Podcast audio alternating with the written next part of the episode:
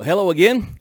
Uh, welcome back to a few minutes in God's Word. Today we are at episode 12. That's right, a dirty dozen of spending a few minutes in God's Word. Just want to say thank you guys for continuing to watch, to listen, to like, to share. Uh, it's been encouraging to hear from you guys, and so I greatly appreciate it. Uh, today we find ourselves journeying toward the finish line of the book of Judges. Uh, we are heading into the last chapters of this book. And today, instead of taking like one passage or one verse, um, I kind of want to look at the life of Samson, the life of Samson. And uh, Samson's life is recorded to us between Judges chapter 13 and Judges chapter 16. Um, and the thing about Samson's life that I want to think about today is how much we need people, how much we need people. Uh, Samson, man, if, if, you're not familiar with the story or maybe you haven't read through, uh, Samson was one of the judges that the Lord used to deliver Israel when they were in oppression, and he used them during the time uh, that they were being oppressed by the Philistines. And you know, there's so many things that we see uh, in the life of Samson, but kind of looking at it collectively, one of the things that uh, that we see about Samson is that Samson had so many blind spots he had so many tendencies and so many things in his life um, that really kind of brought him down and, and brought a lot of uh, issues and adversities into his life. And while you're reading through what it seems is the the blatant things that were going on in Samson's life, and then if you read between the lines and you look, one of the things that you notice is that Samson is missing a, a core group of people to hold him accountable, uh, to encourage him, to help him see those blind spots, and maybe to help avoid uh, those pitfalls that he continually found himself in. You may say, Greg, well, well, what were some of those things? Um, yeah, man, dude, he had a, a huge hatred for the Philistines you know, I guess and rightfully so. I, I, mean, they they were not treating the Israelites fairly, right? Like they didn't they didn't govern the Israelite people in a proper way. Um, but man, he absolutely hated them. And one of the things that you see is that he constantly constantly responded to them out of rage, uh, out of anger, out of disdain. Now, yes, the Lord was using him to deliver Israel out of the oppression of the Philistines. But you could just see, man, like the way he took advantage of them, um, just the things that he did. Um, he, he just, it, it began to, to grow and to develop into this seed that, that really affected him and his decision making later in life. Um, you know, another thing is like his, his relationships. Uh, Samson was married multiple times. Now, there's nothing like ungodly about that. Like things happen in people's lives. Like we recognize that, right? There, there are things that happen in people's lives. But but what you see is that he had this constant need for relationships, but they weren't healthy. Uh, they weren't godly. He he sought relationships and marriages um, with these Philistine women, which the Lord had told them early on, like not to do. Uh, he wasn't seeking godly relationships. He wasn't seeking godly marriages. They were all for kind of in the moment pleasure, uh, in the moment, like who and what he wanted to conquer. Um, and, and you see it progressively spiral downward to where he, he ends, the, I guess the bottom of the funnel would be Delilah, uh, who is not really a, a, woman of virtue. There's not a there's not a whole lot of people who are like, I want to name my daughter uh, a biblical name. Let's go with Delilah. There's not a whole lot of Delilahs walking around uh, because she wasn't a woman of virtue. She wasn't a woman that encouraged him. Um, and you just see Samson kind of trying to fill this void in his life with with multiple marriages to multiple ungodly women, uh, relationships with prostitutes. I, I mean, just he had this huge gap and blind spot in his life when it came to relationships and physical relationships uh, in that. And then lastly, we see um, that uh, you know Samson had a, a, real struggle with with loyalty.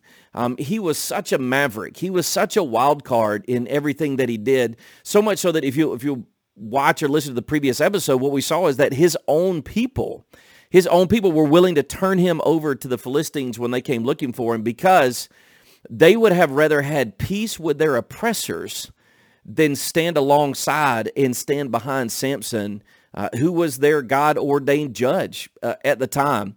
he was such a maverick and he was such a rebel and he isolated himself and he alienated himself that his own people didn't really even want to come alongside him and even back him. And man, you see all these things going on in his life and you go, man, like, like Samson was so um, self-destructive, you know, so self-destructive, all these things in his life, you know, and, I, and I'm sitting there reading through and I'm, and I'm processing all of this and I'm sitting there asking these questions like, hey, you know, like where, where were the people in his life, you know, that could have helped him? Like, like where were the people that could have encouraged him through his relationships with his peers, his relationships with women, uh, his relationships with, um, you know, the Lord. Um, you know, where were the people in his life that could help hold him accountable when he was going off the rails, right? When, when he was falling off his rocker, like who were the people that could come alongside and, and lift him up and help him uh, recognize those things? Um, you know, where, where were the people in his life that could help him see um, where his blind spots were, where his tendencies were, um, to help him say, hey, bro, like, like based on past experiences, maybe this isn't a good decision. Like, like maybe we should consider some other, other options. You know, and you, and you look at that and you go, man, like clearly there were people around him. Like, like his parents had a godly relationship with the Lord that the Lord talked to them and told them like, hey, you guys are supposed to take this Nazarite vow and the, and the son that will be born to you also have this Nazarite vow and, and he will be the one in whom I will deliver my people. And so, man, you know, he, he had some people that God had put in his life, at least initially we read in scripture, that for whatever reason, just they weren't there later in life. And, and it really causes me to stop and think like, like what can we learn from the life of Samson?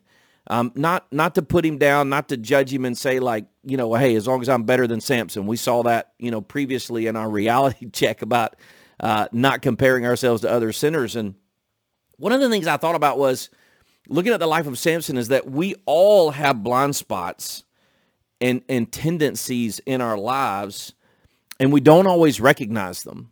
Right? I've said it before, man, and it's it's just kind of a thing that stuck with me is that we don't all struggle with the same sin, but we do all struggle with sin. You know, what you struggle with and what I struggle with may not be the same thing, but you and I both have something that we struggle with. And we all have these tendencies. We all have these pitfalls. And as I've gotten older in life, I can look back at my life and I can see some of these patterns. I can see some of these things that I, I tend to fall prey to more than others.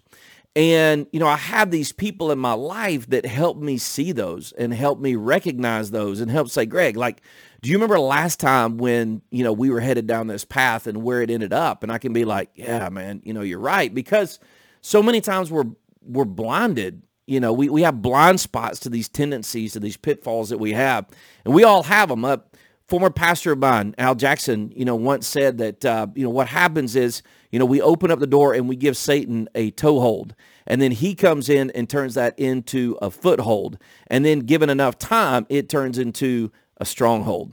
Uh, and so we just have to be really careful to make sure that we have people around us that it can help us see these blind spots, help us see these tendencies, help us see these things so that we can avoid them, that we can draw closer to Christ and we can learn uh, from those failures, uh, from those mess ups. And then secondly is that we all need people in our lives, right, that, that have our backs and, and that hold us accountable. So yeah, man. So like looking at the life of Samson, one of the things that we see in his life was his absence of people around him.